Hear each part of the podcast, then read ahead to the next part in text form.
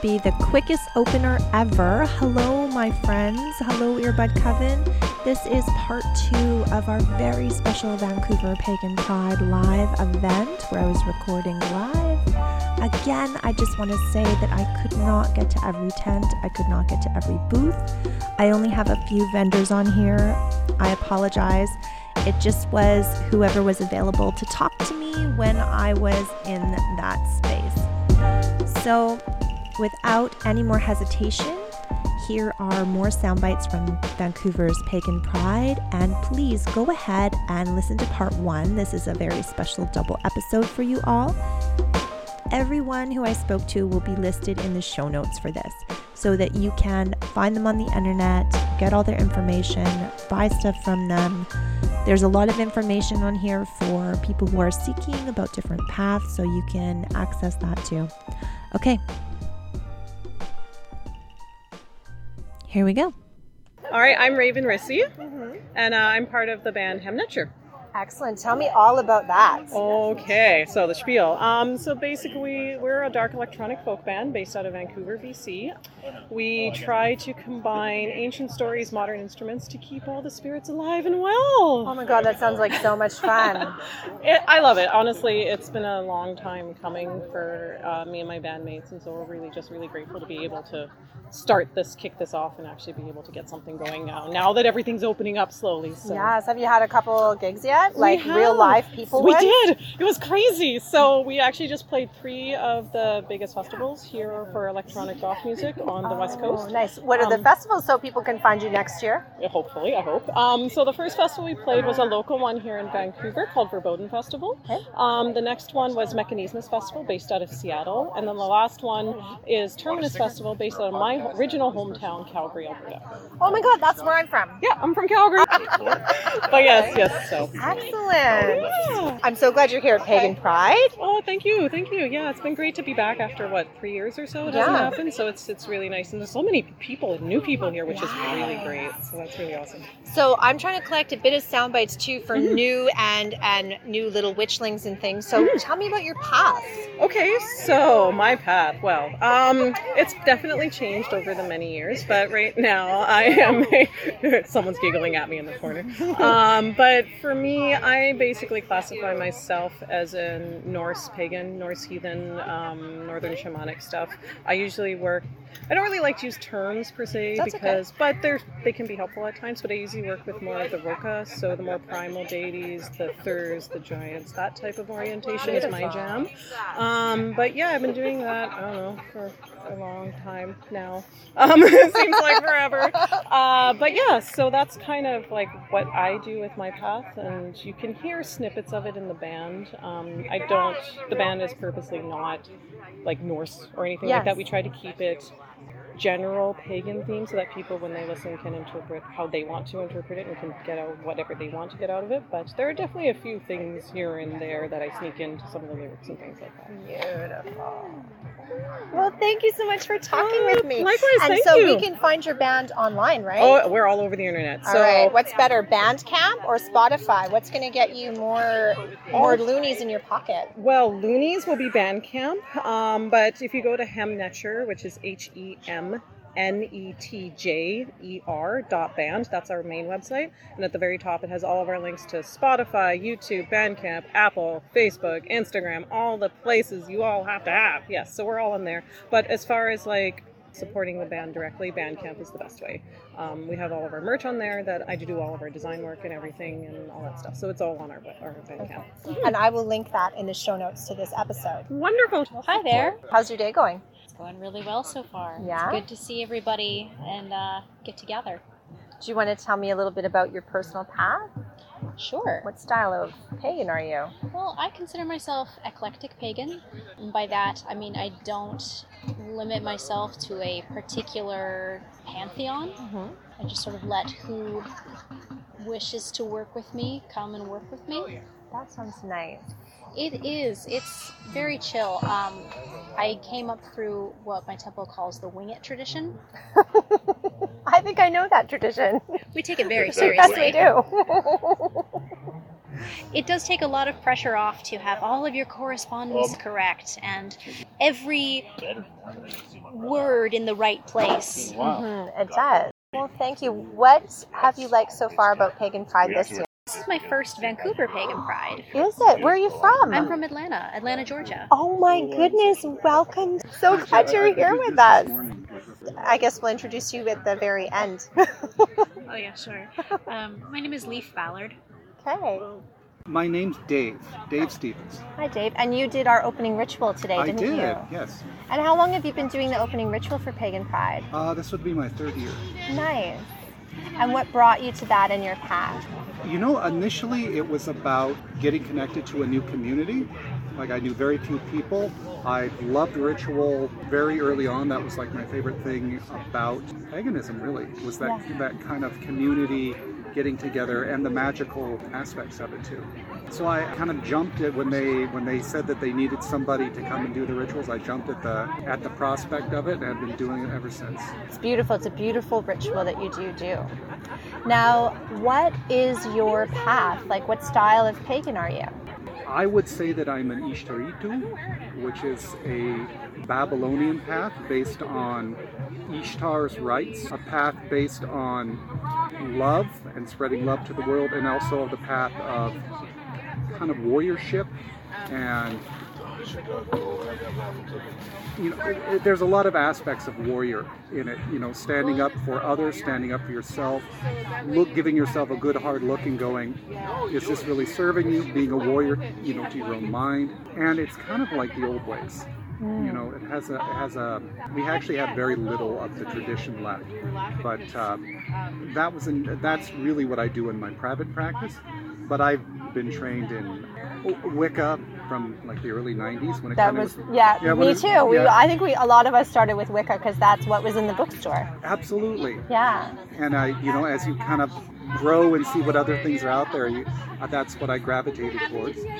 I was lucky that I met a Middle Eastern guy my same age, and he kind of taught me the Middle Eastern side of things. He taught me Ruhaniya and parts of Shir, and so I kind of include, you know, Arabic magic is probably my primary magical practice that I do. So it's all kind of like I can't get out of the Middle East.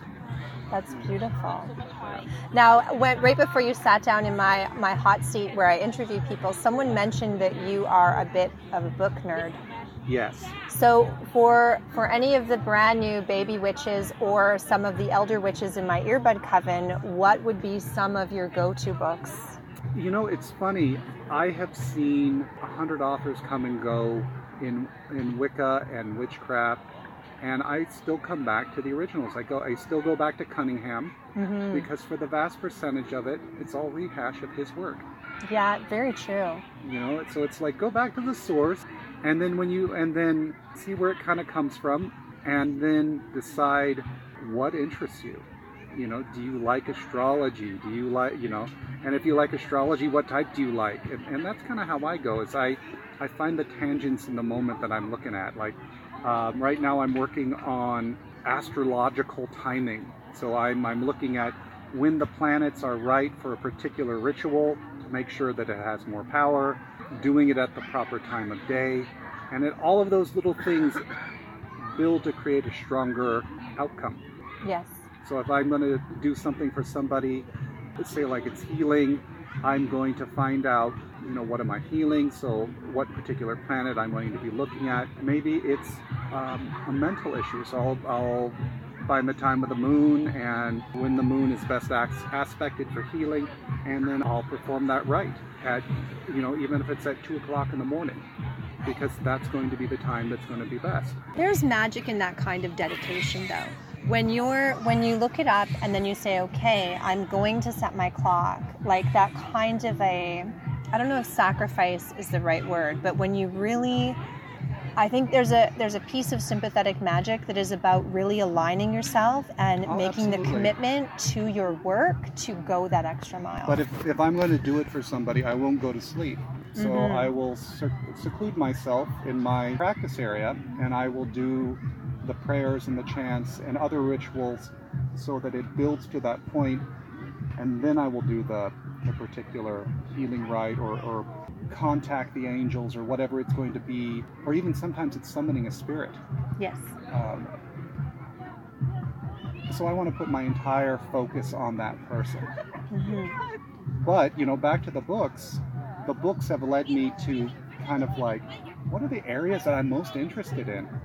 And sometimes it is pretty nerdy. Like, you know, I want the little minutiae that you can only get by, you know, reading the more advanced stuff. And that isn't a bestseller because it's not going to apply to everybody, I guess. Yeah. What's your favorite go-to book right now when you're planning something? Right now, I'm reading, it's a translation of an Arabic text called The Son of Gnosis. And it is considered the most evil book in all of the Arabic traditions, but it's not. It's just been very maligned. It's actually about coming closer to God and angelic invocations, but Islam has painted a very dark picture of al-Buni's work, and this is a direct translation of his opus. Like, this is the book that he's most known for. Fantastic book, and it's unfortunately only like half of the translation. There's if you were to find the manuscript in the wild in Arabic, there's the short version, which is just his work, and then there's the long version, which is all the other magicians and sorcerers who followed after him, who wanted to kind of ride on his coattails. So they've put their work involved in it, and now the book is like that. You know, it's 2 inches of... You're just going to need to learn Arabic. I am studying. It's very hard, it's, you know, but Google Translate does a decent job. Oh, good. You know, that's good. The trouble is that they're kind of the foundation for a lot of what people practice, and they don't realize it. Like, what we think of as like ceremonial magic, a lot of it came from the Middle East. You know, we all think that it kind of came from Europe, but it's actually they're doing translations of these books. You know, so like these old grimoires that, you know, that people talk about are actually translations of Arabic texts. So like the stuff that like the Golden Dawn and Israel Regardie's work is built off of, in the Kabbalistic stuff? Well, there's the Kabbalah. Mm-hmm. But when we look at, well, the trouble with the Golden Dawn is it's a lot of traditions mixed into one. It is. So if we were to look at the strict ceremonial magic or the alchemy, mm-hmm. a lot of that was influenced by the Arabic people. And, mm-hmm. and the, you know, the thing that a lot of people forget is the Arabs were when the Library of Alexandria was burning, mm-hmm. the Arabs ran in to save the books. So they were the ones who kept the secrets of the ancients. My name is Ascani, and I am the Red Tent Temple of the Fraser Valley. And my co-hostess is Iska Johnson. Actually, she was here earlier today. My friend Iska was out, and I haven't seen her in a very long time. She introduced me to the Red Tent movement. So she invites me out to this event, and it's at a bookstore out in Chilliwack, and it's called the Red Tent Temple. And I said, okay, is this a yoga evening? Is this a pagan event? Are we steaming our vag? Is this like a Gwyneth Paltrow thing? What is this? What is a red tent? Like, who is this person? I don't even recognize this person. Like, what is this? So I come out to the bookstore, and there's a little alcove, and she's got all of these red saris and scarves draped over the bookshelf, so it looks like this little Bedouin tent. Beautiful. You know? So you come in, and she's got some cozy little cushions on the floor, and she's got a little altar with like a couple candles and some crystals. And it's very new agey. And it's okay. Well, you know, what is this about? What is the Red Tent? So it's this movement that's picked up steam, or it's become a movement in the last several years, where it's creating a sacred space that's centered around the experiences of women. So it is an inclusive space, not just for our sisters, but all of our sisters, all persons who identify with the divine feminine, anyone who feels comfortable in a space that is centered around the experiences of women is welcome into the space. And that's how I keep my red tent as well when I host it. So I came into this, and this movement is just kind of giving a space for women to come together in community, in sisterhood, to share our stories, to share our wisdom and our lived experiences, to be a community of support for each other, to witness and support each other through our rites of passage, through womanhood. So there's a lot of emphasis on menarche. For example, I have a tween, and during COVID, my tween, had their first blood. So when we got out of COVID, I said, you know what, I'm going to plan a red tent for you. If you're okay with a red tent, I would like to plan a red tent for you. So I did that for my daughter. So I had the people in the community that were part of their family came together and held that space. And we had a lovely ritual about that. So there is some focus on those experiences.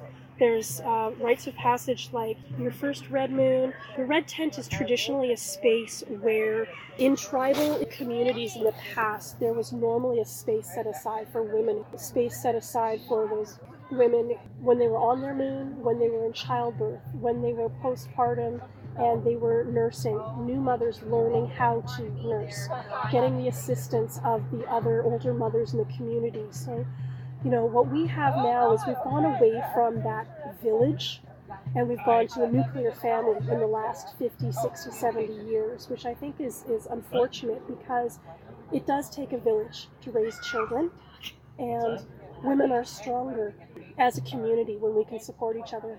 We can do a lot, we can multitask like the best, but we need each other, we need support. Who cares for the caretaker? Not a lot of people, right. And so women are expected to do a lot of labor, a lot of mental labor, a lot of household labor, a lot of emotional labor. We really should be in a society or in a community that when you have children, especially when you have your first, it is a life-altering experience to go from being a single childless person to suddenly, whether you're single or you're partnered or you have a polycule to assist you, to go from being that single childless person to being a parent. It is a new experience, but also we need so much support in ways that you don't realize. And the great thing about the red tent is it's a reminder of the village that we used to have, so that we could lean on each other for support. Yeah, so someone could help you. Hey, let me help you. Let me show you some tricks when I was a mom, when I was first learning. So people in the village would go to the tent.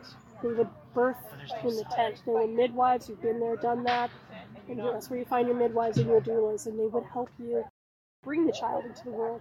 They would teach you how to nurse, how to latch. Now, I had, 2022? I had my daughter in 2010, and I had such a hard time breastfeeding. Yeah, it's not easy. I could not find a breastfeeding consultant anywhere. Mm-hmm. And by the time I got help in how to nurse, it had already been 8 weeks. My milk production was already set, which was practically nil, and my child had already been jaundiced for 3 weeks, and I had to put her on formula. So there's not supports for that in today's society. And they don't tell you when you're in the hospital with a newborn that if you were having milk problems mm-hmm. or latch problems, traditionally, mm-hmm. your sister would grab your baby nurse it, and a mother who knows how to nurse would teach your baby how to nurse. Yes. And there were toddlers around to bring in your milk when your baby was having latch problems. It didn't dry your milk up. And so there's all this guilt I found anyway in mm-hmm. my experience around, oh, you should nurse. It's so easy. Every woman in every it's the easiest thing in the world. It's cheaper than buying formula. But not when you're all alone in your house without support. Not when you're stressed. Not when you're not sleeping properly or eating properly. Even just hydrating, Oh my gosh. So that was the hardest thing for me. And all those feelings that came with, I'm a new mother. Mm-hmm. I have these certain ideas that society has ingrained upon me. Yes. Of what being a mother is like. You know what? You come to the tent and you share those stories and you have a good cry and your sisters are like, honey, I hear you, I see you, your experience is valid, we've been through that too, let's help you through it. And there's healing in the red tent because you are witnessed, you are seen, your struggles are seen, everything you've been through, it's validated. Your feelings are validated. What I'm hearing you say is it's almost like you don't need to do ritual because the women are holding such space for you. Mm-hmm. The ritual is happening. You can do ritual. There are some sacred rituals you can do. Like you could do a rite of passage where, mm-hmm. you know, what does it mean to transition from the child to the maiden? Yes. And then the ceremonies from child to maiden, maiden to mother, mother to crone, and then through to death. So those are our rites of passage as women. What does that transition feel like? Mm-hmm. You know, because you can't go from child to woman.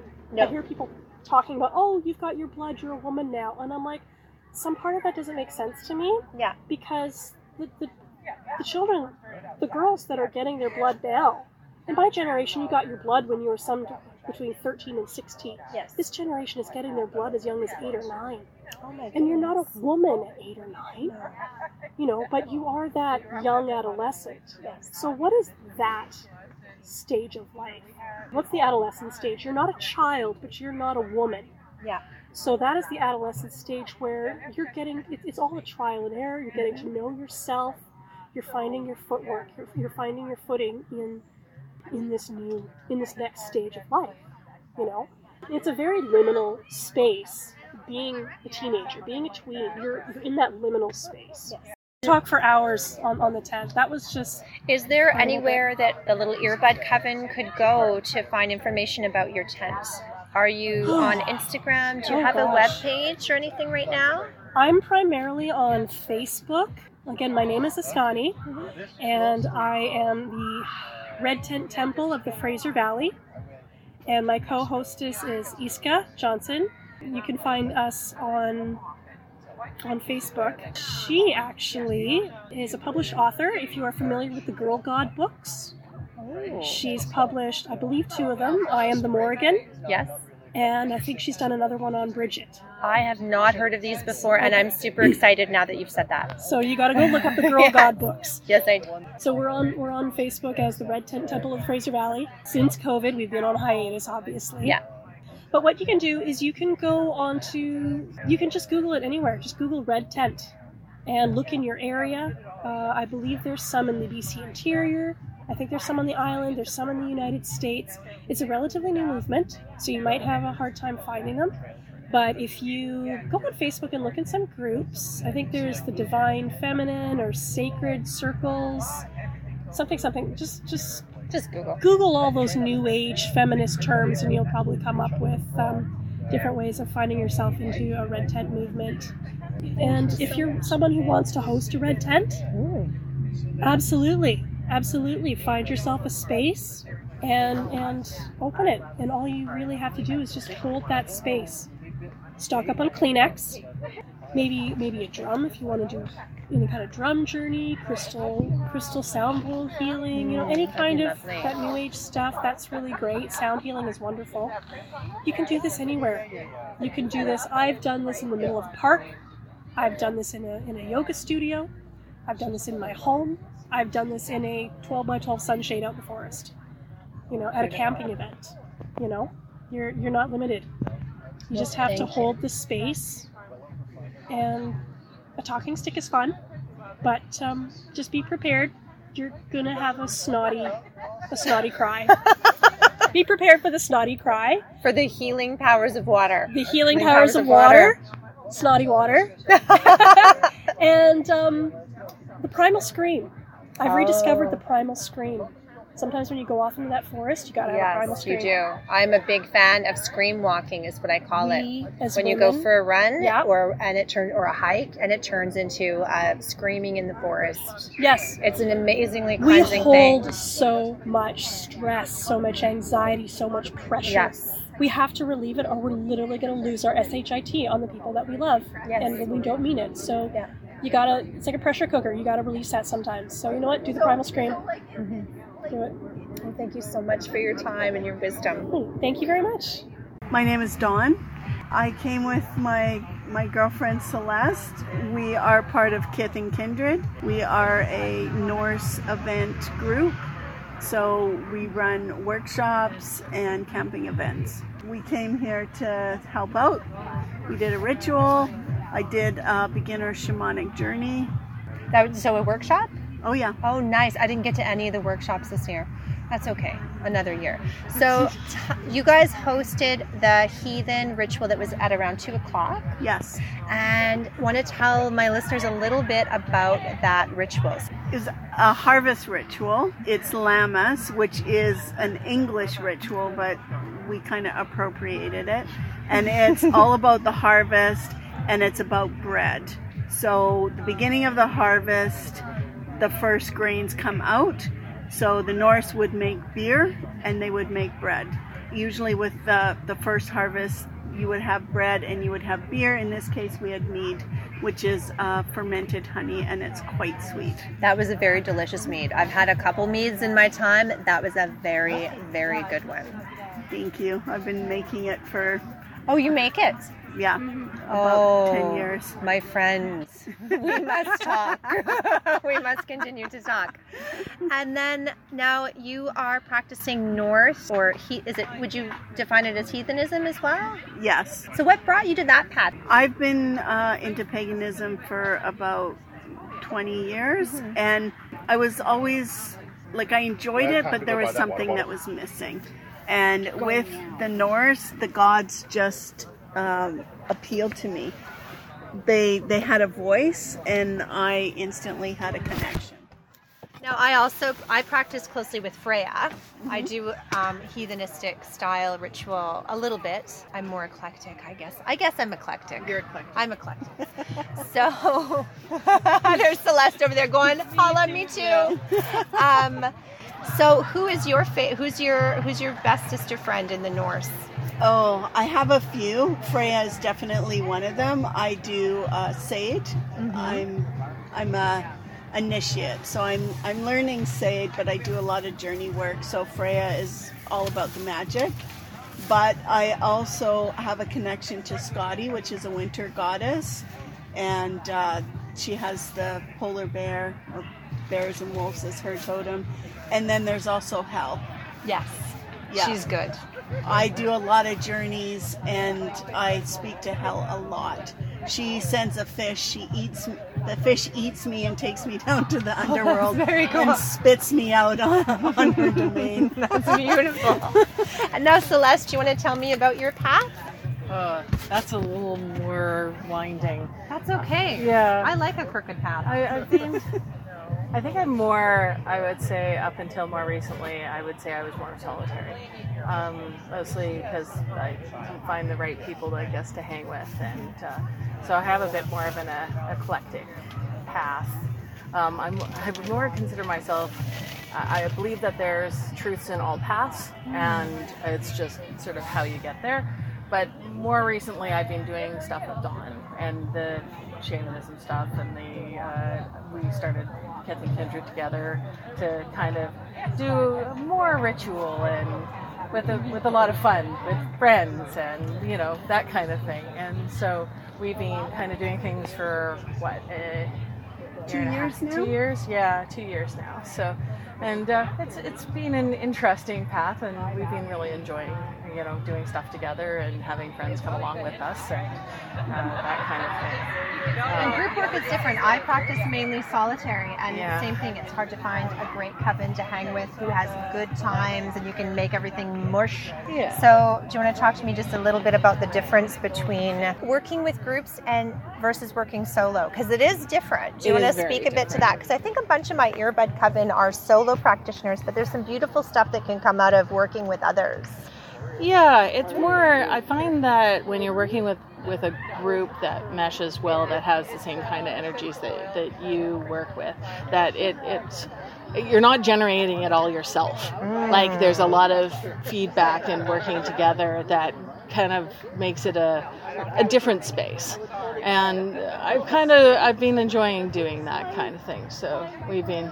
It's like you've got your individual energy, and then you take steroids, and it's like 100-fold. I have felt that too. It's like when you put two practitioners together, you're not adding the power, you're exponentially multiplying it, like to the power of 2 or to the power of 3 or to the power of 4. That's how it feels to me. Yeah, exactly. Yeah. Exactly. Yeah. And yeah, it grows and it blends and it just becomes this beautiful dance. Yeah. I like that. Well, maybe we'll wrap up this soundbite on the beautiful dance. Thank you so much, ladies. Yeah. Well, thanks for having us. Yeah, thanks for having us.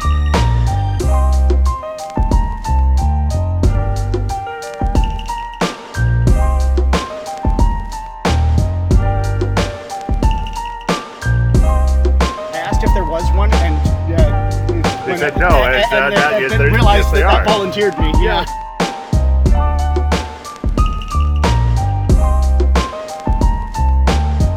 Oh my God! What area did you grow up in? Oh, I actually grew up in Airdrie, just outside of Calgary, but we lived downtown for quite a while. And I moved here about 6 or 7 years ago now. Okay, I've been here for almost. Yeah. God, I'm right. Another Calgarian. It's crazy. There's barely any of us. I know. And we never live in Calgary.